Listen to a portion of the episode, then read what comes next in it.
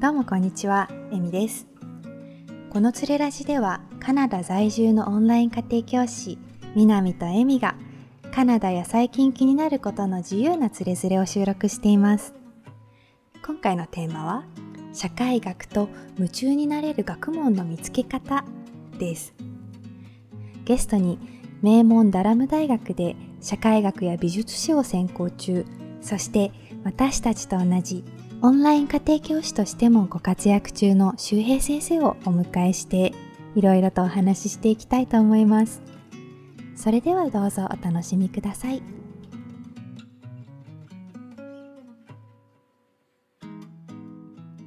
ここで社会学、あの主に、えー、周平先生が専攻されてる社会学について、まあ、ここから聞いていけたらいいかなと思ってます。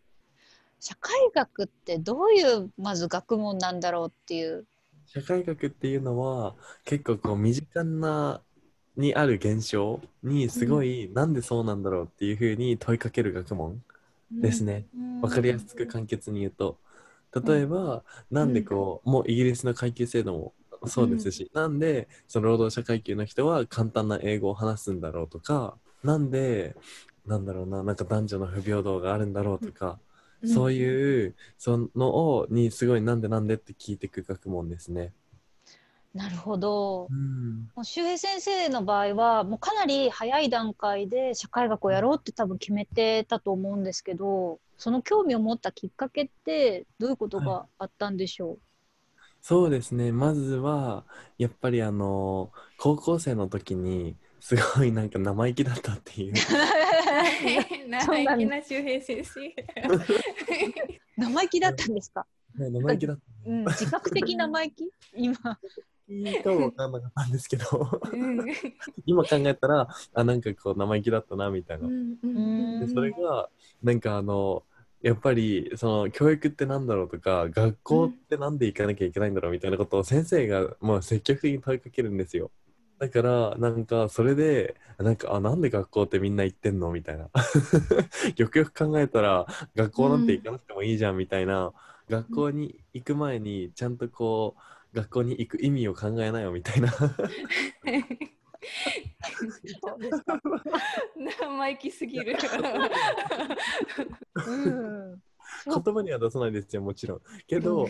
あのそういうのを思ってたっていう。ちょっと斜め上からこう見てたみたいな。ね現状なるほど、うん。うん、でもなんかそう高校の先生ですごい面白いなと思うのがその生意気な生徒をどんどんウェルカムみたいなスタンスだったので。はあすごい。そう先生にはすごいガツガツ言ってましたね。あとなんか慶応の学校の雰囲気もあるんですけど職員室が結構オープンなんですよ、一日中、で先生のことをなんとかさんって呼ぶんですよ。なんとか先生じゃなくて。それもなんか福沢諭吉が唯一の先生だから慶応ファミリーの中で。だからでなんとかさんって呼んでたので結構こうすごい年の近いなんか何でも答えてくれる人みたいな。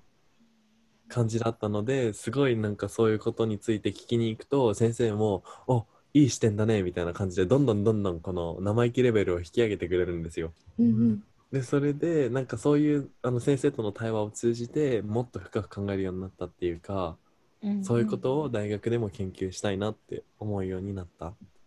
ていうのが一つありますね。うん、なるほど、ね、でもねいろいろなんかあの書い書いていただいてるんですけどやっぱね、はい、こうねテスト前にこううまくやってるこう横目に見たりとかなんとなくこう高校生の生きる中でも、うん、不条理さとか。あそう。なんか結構真面目に授業とかそう面白い授業だったのですぐ聞いてたんですけど、うん、やっぱり中にはこう隣で寝てる子もいて。そういう寝てる子がテスト前になんか「あやばいやばいやばい」とか言って「脳飛びしてくれ」みたいな感じで、うんうん、せっかくこう綺麗に綺麗にっていうか一生懸命取ったノートがなんかのもうコピー機でもう3秒ぐらいでどんどんどんどん複製されちゃうっていう。であ自分の努力って何だったんだろうみたいな。そうそ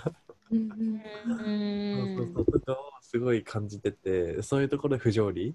っていうのがあってでなんでそれを学校ってこうあのなんかあれ咎めないんだろうとかなんでこう、真面目にやってる人が損する制度になってるんだろうとかっていうふうにまあなんか日常生活レベルでも感じてたっていう。そっか。なんかねその結局テストの点で全てこう評価されてしまうってなると、うん、ある意味そのねフェアじゃないって思う。そうそう。ね子も人いるし、そうか、そういう確かに身近なところで見ると社会っていうねそういうシステムの中でなぜこのシステムが存在するんだろうとか。うん、そう本当にそうで。うん。そうであとはなんか結局そういうのをなんかそういう強気なメッセージを歌ってるのが アイドルだったんですよ。あの特に和田彩香っていうアイドルがいまして、うん、その人がそういうメッセージを歌っていてでその人のグループでアンジュルムっていうグループがあるんですけど、うん、あのそういうアンジュルムにはそういう楽曲がたくさんあってその社会の不条理さとかそういうことを実は訴えてる曲みたいな。はい。うん。うんうん、でそれどうやって知り合ったのか分かんないんですけど、うん、そうなんか結構いろんなの YouTube で聞いててで、うん、なんかあの最初にあの流し聞きしててその歌詞が入ってきた時に、うん、あものすごい歌詞だって思って。うん。でなんかあとはそうもう本当に「泣けないぜ共感詐欺」っていう曲があるんですけど、すごいタイトル。そうそうそうそう。なんかこう映画でよくある全米感動号泣みたいなのがあるけどなんか私はその映画を見て全然泣けなかったって歌ってる女の子の歌で、で、うんうん、なんかあの時代についていけない私ってなんかあのやばいのかなって歌っててでも結局全米感動号泣してるのって誰っていうふうにすごいこう歌、うん、なんか問いかけてるっていう。あなんかすごい考えさせられちゃう。そうそうそうそう。うん、あもうちょっと和田和田さんのことが聞きたいです私は。どうしよ。うでもなんか特に和田さんは、うん、あのすごいフェミニズムとかなんか彼女一生アイドルって宣言してるんですけど、うん、そのアイドルにもいろんな幅があってで彼女はアイドルのタイプをアイドルに多様性を持たせたいって言ってるんですね。そう面白いですよね。なんかアイドルって思い浮かぶのが乃木坂とかその AKB とか、うん。うん、なんかこう、いかに自分を可愛く見せるか。そうそうそうそう。うん。なんかそれだけじゃなくて、その、あのアイドルっていう職をやってる限りは、あのなんだろうな結構こうだれちゃう時もあるし、こうなんか自分を可愛く見せるだけがアイドルじゃないかっこよく見せたいって女の子もいるだろうし、うん、なんかこう逆に歌とか込めてその笑顔で、笑顔で歌えないけれどもでも歌自分の歌にすごいメッセージ性を込めて発信したいっていうアイドルもいると思う、うん、でそういう王道から外れたアイドルもアイドルだよねってそこに多様性ももなんか含ませようよって言ってるのが和田彩香さんで。面白い。でなんかアイドルは可愛さを売ってるからこう結構、うん、あの観客から見られるみたいな。偶像っていうアイドルって英語で直訳したら偶像だと思うんですけど、そうそうそういうふうに意味に捉えられちゃうけど和田さんは、いや違うってアイドル自身にもこう観客を見る目線っていうのがあるんだよって。あってだからそうあの人として対等にあの生きたいよねってっていう風なメッセージ性を込めた歌を特にソロアイドルになってからいっぱい出してるんで和田彩香で YouTube で検索。わかりました。すごいね、うん、私もうちょっと聞いてもいいかな。社会学の、はい、実際にそのイギリスの大学に行って社会学に習ってってあこれ面白いテーマだなとか思ったこともあればぜひ聞いてみたいおー。です。うん、そう。今学ぶテラスでちょっと告知をしてるんですけど、うん、まだこう本格的なあのレッスンプランとかには踏み切れてないんですけどその偏差値の仕組みに学んだ時すごい面白くて、うん、で、これはあの自分の進学先にも結構関わるんですけど、そのダラムって結局そのランキングシステムで一番上の方にいたから決めた書いてあったんですけど、うん、で大学でそれをやった時にランキングシステムってものすごいこう意図的に組まれてるというかあのイギリスアメリカとかあとなんか欧米優位になるようなランキングシステムなんです、ね。なんか例えばどれだけ大学が出したレポートとか論文が、あの世界中で評価されてるかとか、どれだけその大学がノーベル賞受賞者を輩出したかとか、でそれって結局はあの英語の大学ってすごい有利じゃないですか。やっぱり英語ってもう世界中にいて、第一世界の第一言語になってるから、こう優秀な人をどんどん集めやすいんですよね。アメリカの大学とかは。なので、結局アメリカの大学とかがこう優位になってて、ランキングシステムで。なので、それだけこう調べても大学自体の教育はわからないよっていうところを高校3年生の僕にすごい教えたくて それがあの学ぶテラスでなんかあのあの予備講座としてあればすごい高校生の進学に考えさせられるんじゃないかなって思っていつかやりたいなって思ってるんですけど、うん、なぜ壮大すぎてどっから始めていいかわからないっていう。ねえ必要すごい。うん、うんでそうですよね。だからやっぱり大学のウェブサイトに飛んで、何かの先生情報とか、あと授業情報とか、そう読んだ方があの断然いいよっていうことを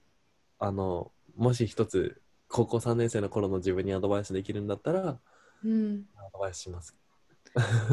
えー、それすごいわかる。私もねすっごい悩んだ大学あの選ぶの。うん。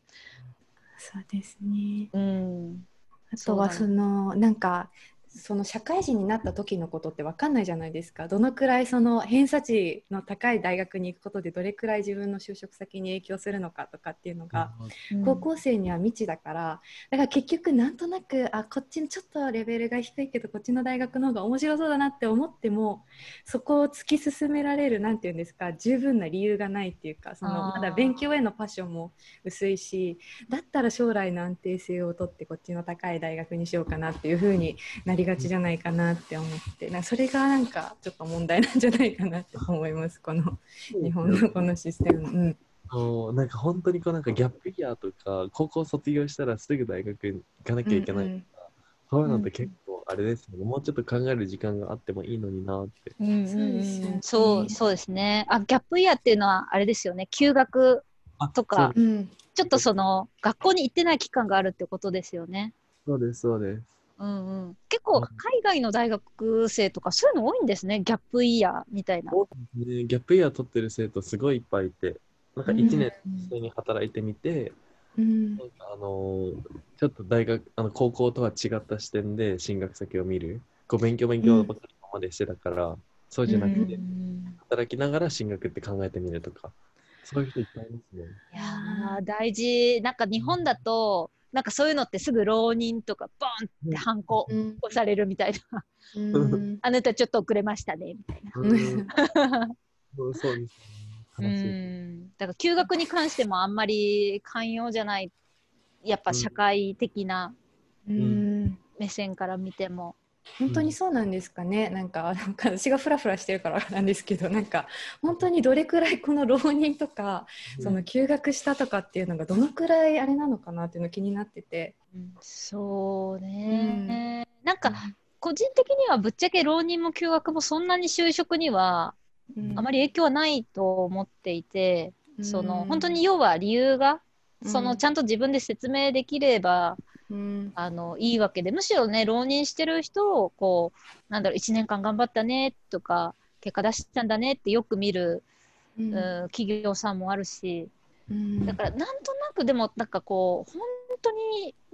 もう本当表面的なあれあれだけでね人の目が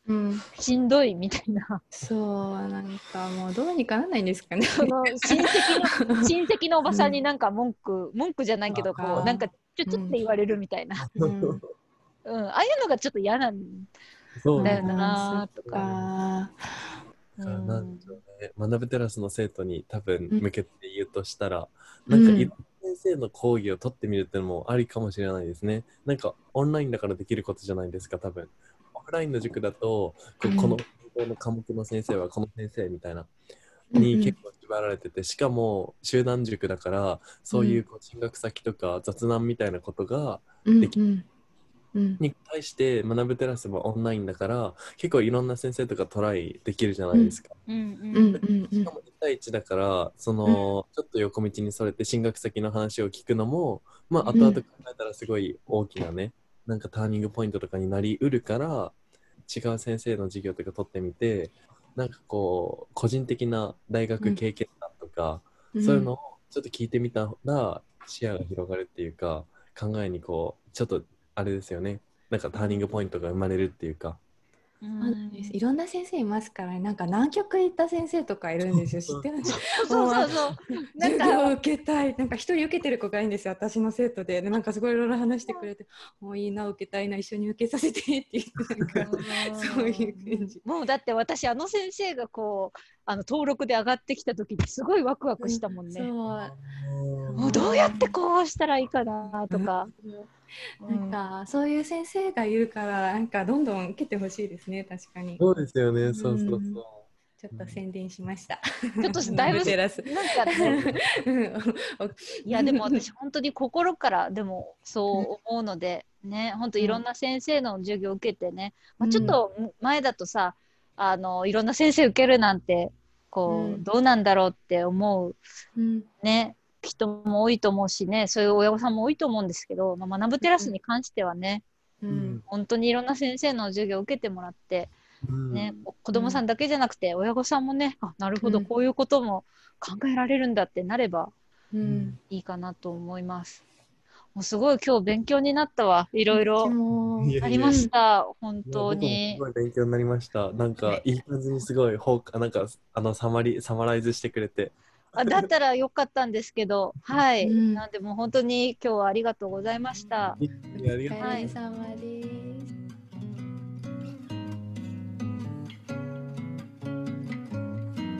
最後までお付き合いくださりありがとうございました。今回のゲスト、周平先生のオンライン家庭教師講師ページやブログもこの概要欄からチェックしてみてくださいね。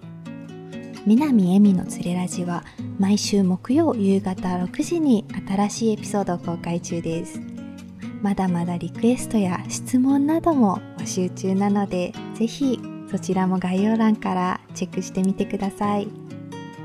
それではまた来週もお楽しみに。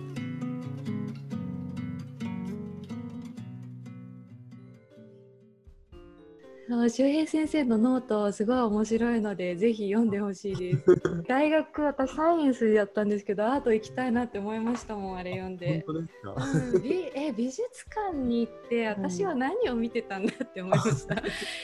確かになんか私行かないんです、うん、美術館とか、うんなんでかっていうと何を撮っていいか分かんないから。だから分かんないんだよね、うん。ちょっとものすごい横道にそれますけど、うん、なんか結構そういうお悩み相談があって多く。あるかも。回り方を教えてみたいな。で結構僕ってなんかあれって合コンだと思ってて美術館に行くのって。はいはいはい。なんか、まあ、美術館に行ってたくさん絵がバーって並んでるじゃないですか、うん、あれを一つ一つ見るのってすごい時間かかるんで、まあ、まずは会場を見渡すんですね、うんうんうん。うん、でそれでなんかあってビビッときた人とすごい時間をかけて対話する、うん、って感じでだから僕も美術館行って全部の絵を一つ一つじっくり難しい顔して見てるかって言ったらそうじゃないんですよ。もう、興味ないコーナーとかめっちゃスタスタスタって早い。そうなんだ、それでいいんだ。私なんか一個一個ね、止まっちゃうんですよね。うん、これは何が言いたいのかな？とか。いや、でもなんか、まあ、それも一つの見方だと思うんですけど、うん、なんか、説明の見方としては、本当にあの合コンみたいに捉えて、うん、で、会場見渡して、なんかビビッときた人、うん、なんか目が合った人と話しに行くみたいな、そんな感じですね。いいんだ、これ、それぐらいね、気軽な感じでもね。はい。うん。ほどじゃあ今度ちょっとそれをやってみようと思います。もし行くチャンスがあれば、はい、広がりますしねまた。なんかこのアーティストの作品に結構惹かれるんだなとか、うんうん、ストック貯めてるといつか絶対共通点って出てくるんで。なんかあこういう系統の色使いの絵とかに惹かれるんだとか。こういうなんかモチーフのあのどこ、うん、なんか例えば風景描いたいなのか人を描いたいなのかとか、うん、から広げられるっていう。なるほど。美術か。ちょっとデビューできるかも、ね、